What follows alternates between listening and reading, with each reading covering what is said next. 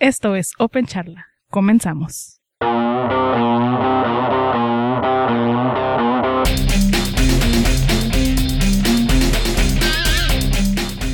Bienvenidos a Open Charla, el podcast del grupo de usuarios de Linux de Tijuana, donde hablamos absolutamente de cualquier cosa que tenga que ver con tecnología, pero en particularmente software libre. Eh, yo soy Octavio Álvarez y el día de hoy me acompaña Jesús Armando Godínez desde Ensenada, la voz más grave de Ensenada. ¿Qué tal? Eh, eh, Jesús, ¿cómo estás? ¿Qué onda? Bien, bien aquí. ¿Qué has hecho esta semana? ¿Qué, qué cosas interesantes sobre software libre has hecho esta semana? Pues estoy ya por terminar un libro que, que compré. Este, yo creo que es el primero que, que me lo aviento todo. Es uno de Red Hat. Este, está, está muy bien. Bueno, yo creo que allá al final sabré cuando haga los exámenes que vienen ahí en el disco. ¿Y, y ese que certificación o, o es de nada más de aprendizaje de Red Hat o...? Pues es el de según certificación para el dos certificaciones, la RHSA y la RHCE. Ah, ok, ok. Bueno, pues su- suerte. Ahí nos platicas No, cómo no, te... no tengo todavía pensado hacer el examen, pero como en el trabajo este, lo que más se usa es Red Hat, entonces para estar más familiarizado. Ah, ok, ok. Este, vi que tú publicaste unas fotografías de unas, unas sombras que salieron ahí en el eclipse. eh, ahora que, que fue el, el sábado pasado o el domingo pasado. ¿Qué día fue? El domingo, ¿no? Sí, creo que es- fue el domingo, creo. Y vi una, ¿A las sombras? una fotografía. No, es que se proyectaba eh, la forma que tomaba el sol en una puerta. Ah, sí. lo que pasa. Lo que pasa es que mi esposa lo estaba viendo, hizo como en una caja, este, para poder ver cómo iba el eclipse. Y luego quería tomarle una foto y como que su, su iPod reflejó por un momento dentro de la casa. Y le dije, a ver, a ver qué hiciste. Y, y luego, ah, es que está reflejando y acá lo puedes ver. Y ya le dije, no, pues ah, con otra cosa que refleje mejor este pues lo se puedes este, proyectar a- a para adentro Está muy suave esa foto, la verdad, ¿eh? Muy, muy suave.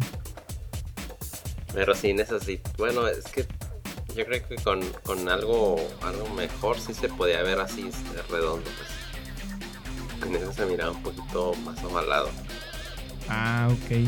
Pero, pero de todas maneras se veía bastante bien. Era, era eh, la, la típica forma de, de- como de la luna, que es como una uña. Se veía muy clarito, pero, pero en sol, en una, en una sombra, ¿no? sí estaba bueno como en- apenas tapando Sí. Bueno, eh, pues esta semana vamos a hablar sobre C Linux. Jesús eh, va aquí a, comentarnos al respecto de, un video que, que vio y que vamos a poner en las notas. Un video bastante introductorio, por, así decirlo. Es un, es un video que no entra en detalles de configuración, sino en los conceptos. Y, y- y la verdad es de que, de que mm, C Linux siempre es uno de esos sistemas que, que da miedo hasta que no nos metemos muy muy fuerte a, conocerlo. Tiene una curva de aprendizaje medio, medio especial. No sé si te haya tocado a ti eh, cuando empezaste a manejarlo, si hayas visto la misma curva para aprenderlo. Este, sí, bueno, todavía no, no lo sé manejar, pero lo que por lo que he visto sí, este, eh, de entradas, este, te das cuenta de que hay una curva de aprendizaje, pero creo que es por los conceptos que están detrás. Este, muchas veces lo, lo que pasa es de que queremos que algo nos funcione rápidamente cuando estamos configurando algún servicio. Y Linux en, en muchos de los casos es algo que se nos pone enfrente para lograr eso. Pero pues como todo yo creo que, que si entendemos lo que se puede hacer y cómo lograrlo, pues sería algo sencillo relativamente. ¿Y, y qué es lo que qué es lo que normalmente hacemos cuando queremos hacer eso rápido, como dices? Y nos encontramos con C Linux lo apagamos, ¿no? Sí, hay que buscar cómo deshabilitar este permanentemente ese Linux. Sí, a mí si me preguntas qué es lo que sabes de ese Linux, yo te voy a decir, sé cómo apagarlo, es, es todo lo que sé sobre ese Linux. Realmente, realmente no tengo idea de, de, de, de cómo realmente funciona como para realmente hacer algo, ¿no? Es más, yo veo los, los logs para, para ver algún error o lo que sea, y no, no los entiendo. Eh, Pero bueno, bueno, a lo mejor ahorita lo comentamos, pero los, los errores que, que saca este, en los logs de Linux están así como que demasiado es, documentados. Porque lo que ves en, en Barlog eh, Messages va a ser así como que, ah, pasó esto. Pero acá te puede decir este, qué pasó, por qué y cómo lo puedes arreglar. En esa parte sí han avanzado mucho, yo creo que por lo mismo, porque la gente no sabe qué está pasando y uno lo deshabilita. o sea que por lo menos ya podemos decir que es más amigable y por lo tanto ya es más, pues en cierto modo usable también, ¿no? Sí, sí, sí. Este y una de las, bueno, de, de- como comparación que he visto, es como la parte de tener un firewall. Este, cuando los firewalls se hicieron muy populares, este fue por ciertas razones, ¿no? De que estábamos en la red y que era inseguro tener, estar expuesto. Y yo creo que en, en- en la parte de, de Windows fue muy evidente cuando pasó de, de estar este, deshabilitado por default a estar habilitado. Oh, sí, hubo muchas quejas. Eh, el- sobre todo los, los mismos programadores, ¿no? Que, que principalmente, más que saber cómo, cómo se tenía que usar, lo que hicieron fue quejarse y echarle la culpa al sistema operativo de que le rompieron los programas, ¿no? Sí, y, este, y una de las este, soluciones es deshabilitar el firewall. Entonces me, quedé así como pensando, pues este, a lo mejor este, Linux, que es una capa de seguridad también, puede pa- está pasando o, o sufre de lo mismo, pues de que se pone este entre lo que queremos lograr y, y algo ahí, ¿no? Que, que nos está deteniendo. Pero a lo mejor si, si aprendemos a usarlo como un firewall, este podemos sacarle la ventaja. Pues sí, y, exactamente de eso se trata un, un video que con el que propusiste hablar del tema y, está muy interesante. Yo ya lo vi. Se llama Cell Linux is no longer an option de Stephen Ellis, que significa que Cell Linux ya no es una opción. Pero no lo dicen en el mal sentido, sino de que su, su punto es de que ya no es algo que se debe considerar si ¿Qué instalarlo o no. esperando, no? ¿Mandé?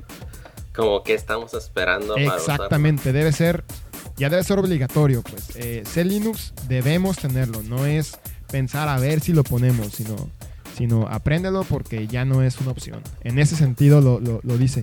Pero más que nada, el, el- el video habla de, de, de- de conceptos y, y- y- y de hecho estuvimos mencionando después de, ver el video, tú me comentabas sobre cómo trabaja algo que se llama Mandatory Access, Control, ah, a diferencia del Discretionary Access Control, de un control discrecional a uno obligatorio.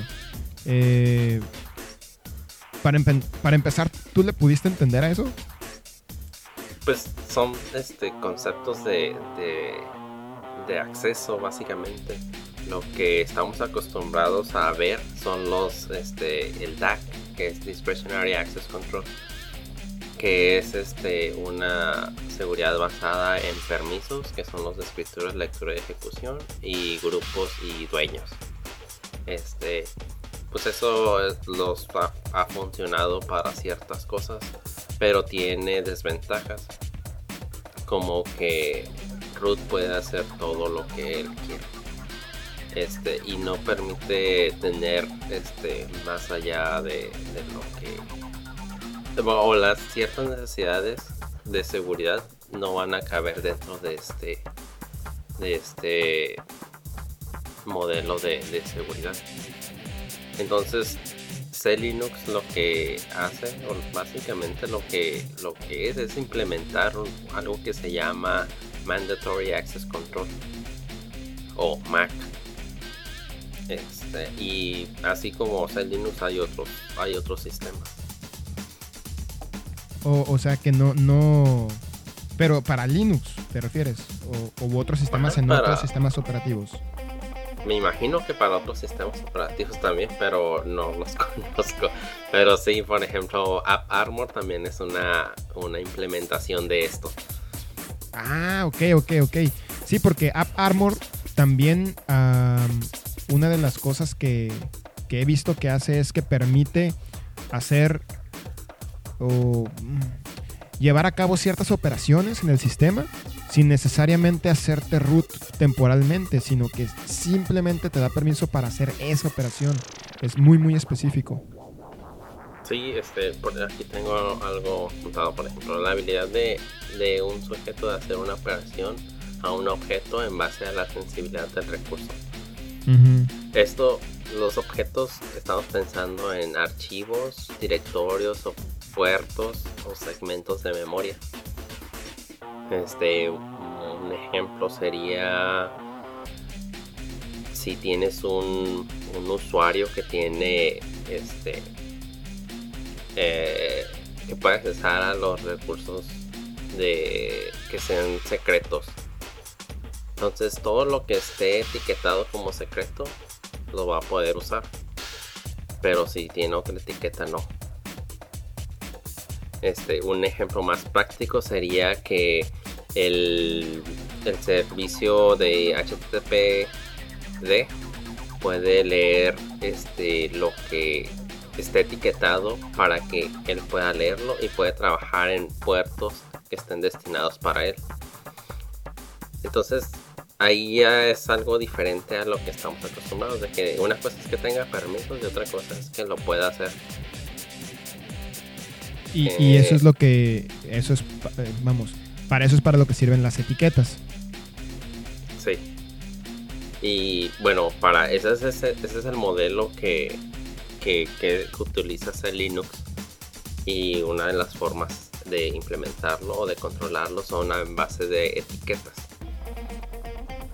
Que esa es la parte que yo creo que es la más engorrosa porque pues estar etiquetando los los archivos o los puertos o incluso puedes diferenciar entre este es un archivo de configuración, este es un archivo de acceso público, estos son archivos de de, de web o para que usa el, el, el servidor web. Entonces, esa es la parte que, que ahí ya nos cambia pues este, cómo, trabajamos normalmente. Porque incluso este, esas etiquetas no, las no las conservas con, por ejemplo, si, si tienes una carpeta ahí y la comprimes y luego la descomprimes en otro lugar, ya se perdieron. Tendrías que usar un programa que soporte mantener las etiquetas que, que has puesto con Linux. Ok. Y, y quiero pensar que después se le asignan, eh, no sé, permisos a esas etiquetas o, privilegios a. o algo así, ¿no? Porque la, etiqueta puede. Un, un programa, un archivo, mejor dicho, un archivo que está en el mismo directorio y que puede pertenecer al mismo usuario, puede estar etiquetado con, con- con diferentes eh, nombres, ¿no? Entonces Sí. debe haber una asignación de, de- de- de derechos o de permisos según la etiqueta que, que tiene. Sí, y bueno, antes de, de seguir avanzando, aquí lo que hace C Linux es de que encima de los permisos que ya manejamos, vamos a tener esta otra capa que nos va a permitir tener mayor control sobre lo- los recursos. Entonces el ejemplo clásico puede ser el de FTP o el de o el de un servidor web. Entonces sí tienes que cuidar este que cómo etiquetas las las las carpetas o los archivos que están dentro de, las carpetas. así como los de configuración o, puertos. Entonces, Linux se encarga de, si, si algo no, no funciona, hay que revisar este qué es lo que falta etiquetar o por qué no puede ser esas partes. Y, esa capa, esa capa extra que mencionas es eh, una capa que puede impedir el acceso a pesar de que el discretionary, o sea, el, tradicional, el de user, group y owner, vamos a suponer que, que sí pertenece al usuario, o mejor dicho, que el usuario sí corresponde con el dueño y que sí tiene privilegios de escritura, pero después, después de, cumplir con ese, también debe cumplir con C Linux, con, con el mandatory, ¿no? Así es. Y otro ejemplo ahí en, en mi blog puse un, algo así de lo que menciona. Este, porque además de las etiquetas, Linux este, tiene ciertos módulos para ciertos programas que van a deshabilitar por default ciertas funciones que o ciertas cosas que los procesos podrían hacer. Un ejemplo así fácil es la ejecución de program de archivos ejecutables si están en un, tienes un servidor web y pusiste ahí tus, scripts y tienen permisos de ejecución y vas y a tu navegador y tienes en tu servidor Linux habilitado y todo según está bien y tratas de, ejecutar esos, esos scripts no vas a poder al menos de que pongas este, en la configuración de ese Linux un, parámetro booleano que te va a permitir hacer eso. Entonces, hay que pensar desde el modo, como regresando al ejemplo del firewall. En el firewall, lo que quieres es de que todo esté deshabilitado y habilitar lo que sí te interesa. Porque esa es la parte de seguridad. Entonces es algo, algo, algo similar aquí. Este, si quieres lo de las etiquetas, lo dejamos a, un lado porque es la parte más este, enfadosa, como que hay que verlo para poder entender este más cómo lo podemos usar. Ok, sí. Em, em, en el video de hecho lo mencionan, así que no, no, hay, no, no se pierde mucho. En el video menciona bien lo de las etiquetas y, y trata de explicarlo. Para ser sincero, yo también creo que la persona del video eh, también batalló para explicar algunas cosas, ¿eh? así que no, no, no, no se sorprendan si, si es complicado de explicar un poquito C Linux, ¿no? Aparte de, poner etiquetar, luego puedes este, guardar esas etiquetas, ese contexto de, en algún lugar y luego restaurarlo o aplicarlo a, otro, a otra carpeta. Está así como que bien, bien esotérico. Sin embargo, sin embargo, lo interesante que sí mencionan es que cambiar las etiquetas no es tan engorroso como antes. Hay algunas herramientas que menciona ahí para, por ejemplo, en lugar de, ir a ver qué etiqueta tiene un archivo y, y, verla, vamos, uno como operador, interpretar la etiqueta, el nombre de la etiqueta y aplicárselo a un archivo con un comando, creo que chcon o algo así, le llaman contextos, ¿no? Eh, ponerle, quiero que le pongas la etiqueta que tiene fulano archivo, es decir, ponerlo como referencia, ¿no? Eh, chcon, reference, fulano archivo y cambiarlo a, mengano archivo. Entonces ya, ya la misma herramienta va, determina que, en qué contexto está, no sé por qué le llaman contextos, y va y lo aplica al archivo actual y eso lo utiliza para, para, para copiar de un contexto a otro, ¿no? digo, de un archivo a otro un contexto existente. Y, otras herramientas que también veía ahí que, venían para, por ejemplo, que le llaman eh, una herramienta ya para corregir permisos. También con referencia a un directorio completo, también aplicar todo, todo la, toda la definición de ese directorio hacia sus archivos. Entonces, también hay, ciertas herramientas que, ya hacen más fácil la aplicación de contextos específicos para los archivos o de etiquetas específicas para los archivos. Así que no es para tanto, vale la pena ver el, el, video que va a estar en las notas, ¿no? Sí. Lo que mencionas del contexto yo creo que es la parte importante y que es diferente al, sistema de, de DAC que conocemos pues aquí ya estás diferenciando de que el servidor web va a poder este, trabajar con lo que es el servidor web, ya en el contexto de él. Pues.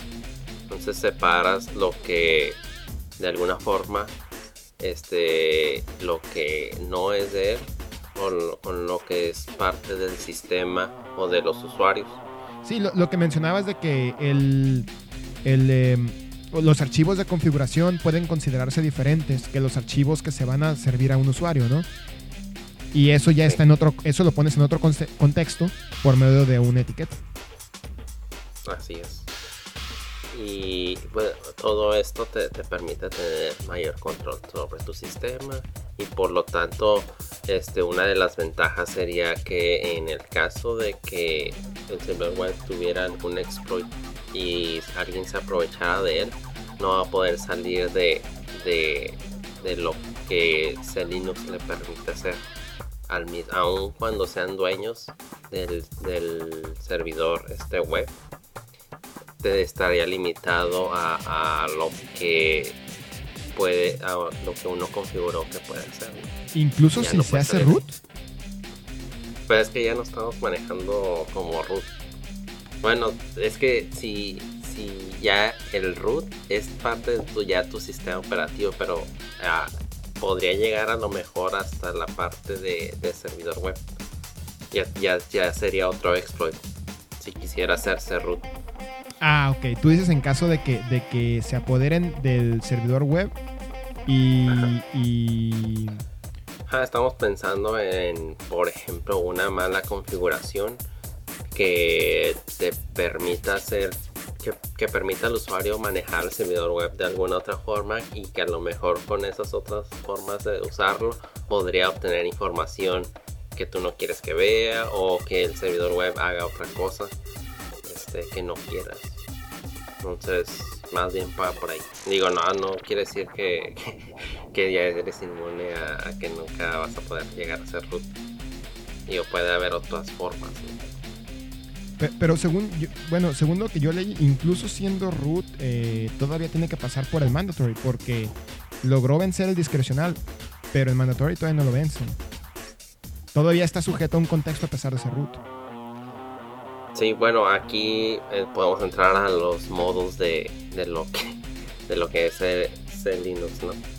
Pues por default, este, cuando lo instalas normalmente está en en, bueno, habilitado, en, que es el modo enforcing, y en modo targeted, que está limitado a algunos servicios nada más. Pero por default no está de modo estricto, que sería ya todo controlado por, por Ajá. Porque incluso los usuarios también tienen un contexto dentro de ese Linux. Entonces ahí ya si, si todo lo manejas este, bajo etiquetas y ya todo configurado, a lo mejor sí, este, sí aplica lo que comentas. Ok. Pero por default, el, el, usuario, los usuarios por default no están este, dentro de un contexto de usuario, se llama confine, algo así. Entonces, si, si ves la lista de, usuarios en, con ID este, espacio guion Z, te va a salir ahí que pues, están está limitado a ciertas cosas. No está limitado pues por ser Linux. Sí, mencionaba el, el video eh, que había, así como había usuarios en, en, el discretionary, hay también usuarios en C Linux, pero que realmente eran, no sé, 3, 4 cuando mucho. Y el confined y el unconfined y el system ah, eh, eran, eran más bien como, como tipos de usuario más que usuarios en sí, ¿no? A mí me dio esa impresión. Y, también, eh, ahorita que mencionaste también el ID menos guion Z. Eh, ajá, Z mayúscula. Eh, varios.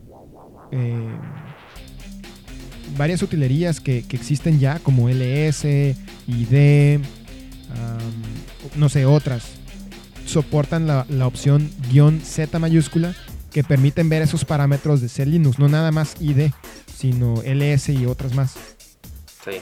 Y con eso este, se, es como se, se puede, ah, este, algunos de los comandos usar con, con si quieres ya como, resumen la parte de los modos, antes de que se me pase. O es eh, enforcing, este modo permissive o permisivo, que eso es lo que hace es de que Linux, ese Linux está trabajando, pero no te va a limitar. Lo que para lo que sirve es para ver qué alertas genera mientras está con la configuración que tienes en ese momento.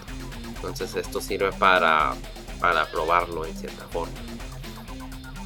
Pero que, no te, que no te complique la vida. Sí, o sea que puedo yo decir, ¿sabes qué? Quiero, eh, tengo el plan de meterse Linux en este servidor. Eh, lo primero que voy a hacer es meterlo en modo permisivo para que si hay problemas me los reporten un log, pero realmente no me afecte el servicio. Porque lo más probable es de que de primera instancia lo configure mal, ¿no? Sí. o, o ciertas funciones van a estar deshabilitadas por default. Entonces ya tienes que ver qué es lo que hace tu, tu software para ver qué es lo que quieres permitir, qué es lo que necesitas permitir. Y la otra es este, pues deshabilitado. La favorita, ¿no? Sí. y las y las, los tipos de políticas son estricto, que es a nivel así como todo restringido. Y el targeted para una protección limitada a los servicios y hay uno que se llama MLS, que es Multilevel Security, que pues ya ese es otro, otro modelo de seguridad que ya no tocamos. No vamos a tocar. Ok. Pero está más acá. Mejor ya, ya, eh, sí, ya, ya es mucho, ya se me está quemando el cerebro, ¿no? Ok. Eh, Ok, pues eh, la verdad sí, eh, yo les recomiendo que vean ese video, es muy bueno como, como video introductorio, insisto, porque por lo menos ve uno conceptos sin entrar tan de lleno en configuración. El, objetivo de esta persona es convencer en cierto modo de que C Linux eh, ya, ya es una opción, mejor dicho, no es una opción, es lo que quiere decir en el sentido literal, pero de que ya ya, ya, ya forma parte de las suites que, de seguridad que uno puede, en las que uno puede eh, estar considerando, ¿no? Instalar en un server. Porque, porque realmente es una diferencia en comparación con el discretionary. Sí, incluso, por ejemplo, eh, uno de los, lo que mencionábamos ahorita de los usuarios, este, también soporta algunos roles que es este por ejemplo si quieres un, tener un usuario que solamente tenga eh, interfaz este gráfica y que solamente puede usar el, la red a través de un navegador puedes definir un usuario como xguest este y solamente va a permitirle hacerle eso ah mira entonces, en cierta forma es más fácil y yo creo que con mayor desarrollo se podrían hacer cosas más complicadas y más o más personalizadas. Pero sí, este, hay unos que sí provee por default este, que vienen ahí. Y puedes tener un, un guest que no tenga permisos de nada más que como ni siquiera interfaz este, visual o uno que sea del tipo staff, que tenga Wii, este, networking y también permisos de pueda hacer sudo. Obviamente tendría que estar en, en, sudoers.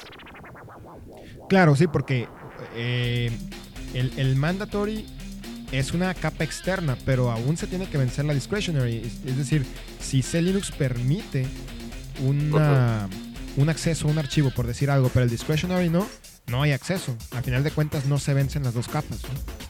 Sí, tienes que tener las dos. Este, y por default pues están en Unconfined, que, que es este acceso total al sistema.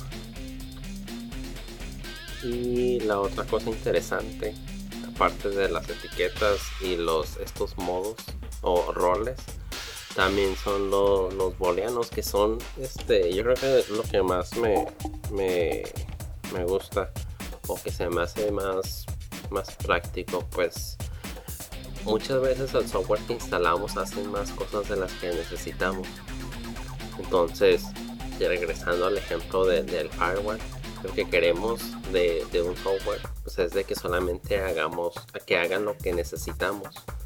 Entonces con, los, los booleanos que vienen ahí, este, puedes cerrar muchas cosas eh, de, a nivel de, de Linux. Este, y esto pues te va a permitir tener mayor seguridad. Algunos de los que tengo aquí por ejemplo es de que pues este habilitar o deshabilitar que, que HTTPD pueda enviar algún correo o que pueda correr scripts CGI o por ejemplo tengo otro de, de que Git pueda utilizar NFS entonces ahí este lo, que me lo que me agrada es de que muchas veces no sabes cómo se comporta el software a lo mejor puede que tenga un bug y, ese bug permite hacer otra cosa que, inicialmente no sabías que podía hacer y por ahí te, te llega el ataque entonces lo que quieres es, cerrar todo nada más usar lo que, lo que necesitas este y a través de este Linux es, una de las formas que se puede hacer. Pues valdrá yo creo que sí valdrá la pena intentarlo em, eh, yo por lo menos ya le di un ls-z a, mis archivos y, vi que sí mencionaba cosas sobre C Linux y yo pensaba que ni siquiera estaba instalado en, en mi máquina no a lo mejor no están instaladas las etiquetas pero C Linux corrígeme si estoy mal pero forma parte del kernel no Sí, eso es a nivel kernel. Ok. Bueno, pues. Eh, pues ahí está. Eh, vamos a, cambiar de tema si te parece. Em, y vamos a, tener una, una, sección sobre el calendario de eventos. Cuando haya eventos, ¿no? Aquí en la región. Y por región me refiero a Tijuana, tal vez Ensenada, Mexicali, eh, Rosarito, San Diego, aquí, aquí cerca, las que por lo menos estamos, eh, por lo menos es, viable ir en carro, ¿no? Y... Carro bueno.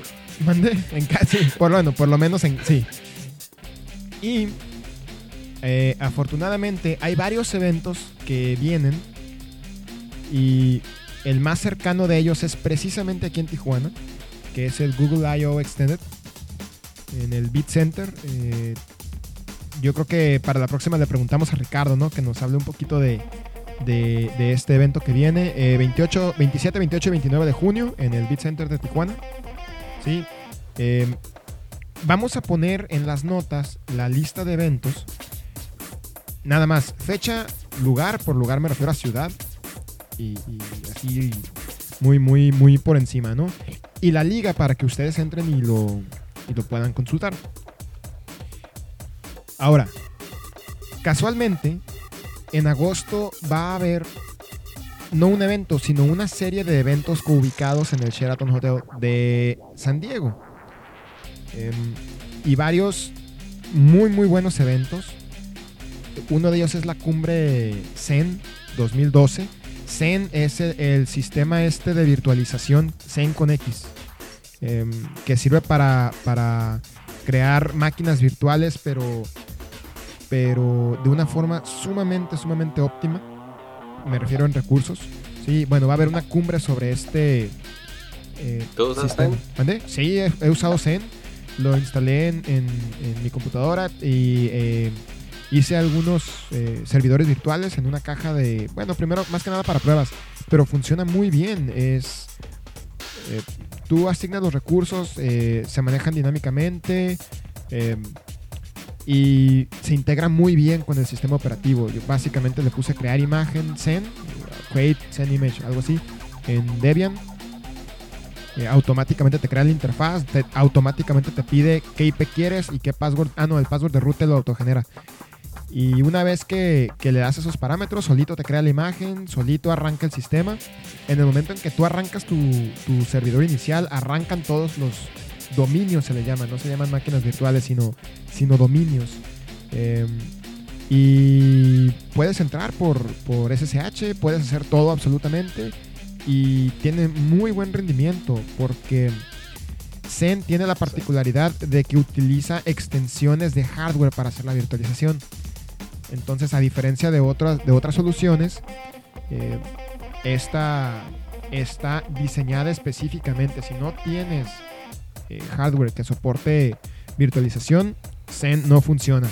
Por eso el concepto de dominios, porque ese concepto de dominio está anclado al hardware y por eso le llaman así. Pero está muy, muy suave, muy, muy suave. Entonces, 27 y 28 de agosto es la cumbre Zen 2012 en el Sheraton Hotel de San Diego. Y también el mismo 27 y 28 de agosto, también en el Sheraton Hotel, está una conferencia sobre GStreamer. Este sistema que es de audio em, y que eh, a mí lo que me gusta mucho de GStreamer es que es como, como en la línea de comandos. Uno puede pegar un comando tras otro y pasarle, el resultado de uno a la entrada del otro para que se procesen y se pueden anclar varios seguidos em, por medio de, bueno, de un símbolo que se llama tubo, que es una barra vertical. Y uno le puede dar sort, eh, unique, WC-L para contar las líneas en, un texto, por ejemplo, ¿no? O Gauk o SED o tantas herramientas que hay de modo texto que se que utilizan entrada y salida estándar. Algo similar pero con GStreamer, donde la salida de un filtro de audio se convierte en la entrada de otro filtro de audio y se puede multiplexar, demultiplexar, este, decodificar un formato y codificar en otro, eh, mezclar audio, y video en un solo archivo y mandarlo archivo, se puede mandar por red. Hay muchas, muchas opciones que se pueden hacer con las herramientas de línea de comando de GStreamer, pero también es toda una plataforma de programación de audio eh, que se puede utilizar en 6 más, ¿no? Em, Totem, por ejemplo, maneja GStreamer como su, como su sistema de, fondo, ¿no? Para manejar el audio. Entonces va a haber una convención 27 y 28 de agosto junto con la de Zen. Y además va a estar el, la, también otra, otra cumbre que es del, del kernel. Pero bueno, 27, 28 y 29 de agosto también, pero este es bajo invitación, así que sorry. Ah, eh, después viene la conferencia C, que también es en el Sheraton Hotel en San Diego, 28 de agosto. Eh, realmente no sé de qué puedan hablar en la conferencia de C. Yo, yo manejo C, pero es muy poca gente la que maneja C. Y para mi forma de verlo, ¿no? Pero, pero sí sería interesante ver cómo se puede considerarse un lenguaje que pueda tener las bondades de un de, lenguajes nuevos, ¿no? No sé, eh, estoy pensando en voz alta, pero 28 de agosto también, en la conferencia de ESE. También el, enlace está en, la, en las notas del podcast. Después, la grande, Linux con North America 2012. 29, 30 y 31 de agosto. Eh, igual, todavía, de hecho, eh, para el primero de junio es el último día para mandar eh, las propuestas de, participación, porque todavía están abiertas, de hecho. Entonces todavía podemos correr. Después viene una que me llamó la atención el nombre, los plomeros de Linux. La Linux Plumbers Conference. No tengo idea de qué se trate, pero pueden entrar a linuxplumbersconf.org, diagonal 2012, para que vean de qué se trata esta conferencia. Es el 29, 30 y 31 de agosto, igual. Eh, después Linux Security Summit, o sea, cumbre de seguridad de Linux, 30 y 31 de agosto. Es toda esa semana, del 29 al 31 de agosto son todas estas em, ciclos de conferencia, cumbres, etcétera, etcétera. Y también en, el show, en, las, en los show notes está la lista completa. Eh, en una sola página vienen todos, pero también van a venir las ligas de cada uno por separado, ¿no? Entonces tenemos todavía, estamos a tiempo de, registrarnos, de comprar boleto, de ver de qué se tratan, ver los precios. Y si queremos participar o ir a uno, pues, pues entrarle, ¿no? Creo que pocas veces tenemos la oportunidad, sobre todo aquí en la, en la región del noroeste de México, de, tener eh, eventos de este tipo. Así que hay que, hay que aprovechar que, podemos manejar para allá. Em, pues no sé, eh, por la parte del calendario es todo. Nada más. y creo que con, con esto concluimos el, el podcast. Así que, no sé, Jesús Hermano, si quieras comentar algún tema más. No, pues estoy pensando que ya debería sacar mi visa otra vez. Sí. Bueno, por lo menos puedes ir al Google se ven excelente. Muy interesantes esos eventos y están pues relativamente cerca para los que vivimos acá en la frontera.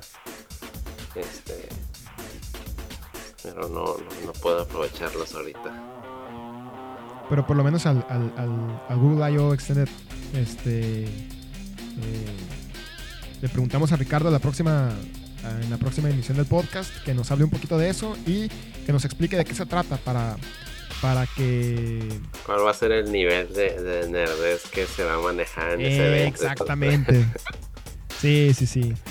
Si, si hablan de, de fierros y de comandos, bueno, entonces sabemos que, que va a valer más la pena, ¿no? Bueno, esperemos que sí. Ok, pues terminamos el podcast. Muchas gracias por escucharnos. Esperamos que, que Que vean Es- el video, ¿no? Que, que, esa, que esta, este podcast es como la excusa para la recomendación. Sí, sí, sí. eh, no, y, y- y de hecho, C Linux, es específicamente C Linux, así que hay que ver ese video. Em, le- les recuerdo, por favor, que si les gusta este podcast, le den share en, en todas las redes sociales porque es, es importante llegar a más gente. Eh, también cualquier comentario, contacto arroba gultig.org, ya, ya lo saben. Este, a veces nos falta también eh, ideas para temas, ¿no? Y nosotros hacemos los temas que creemos que son interesantes.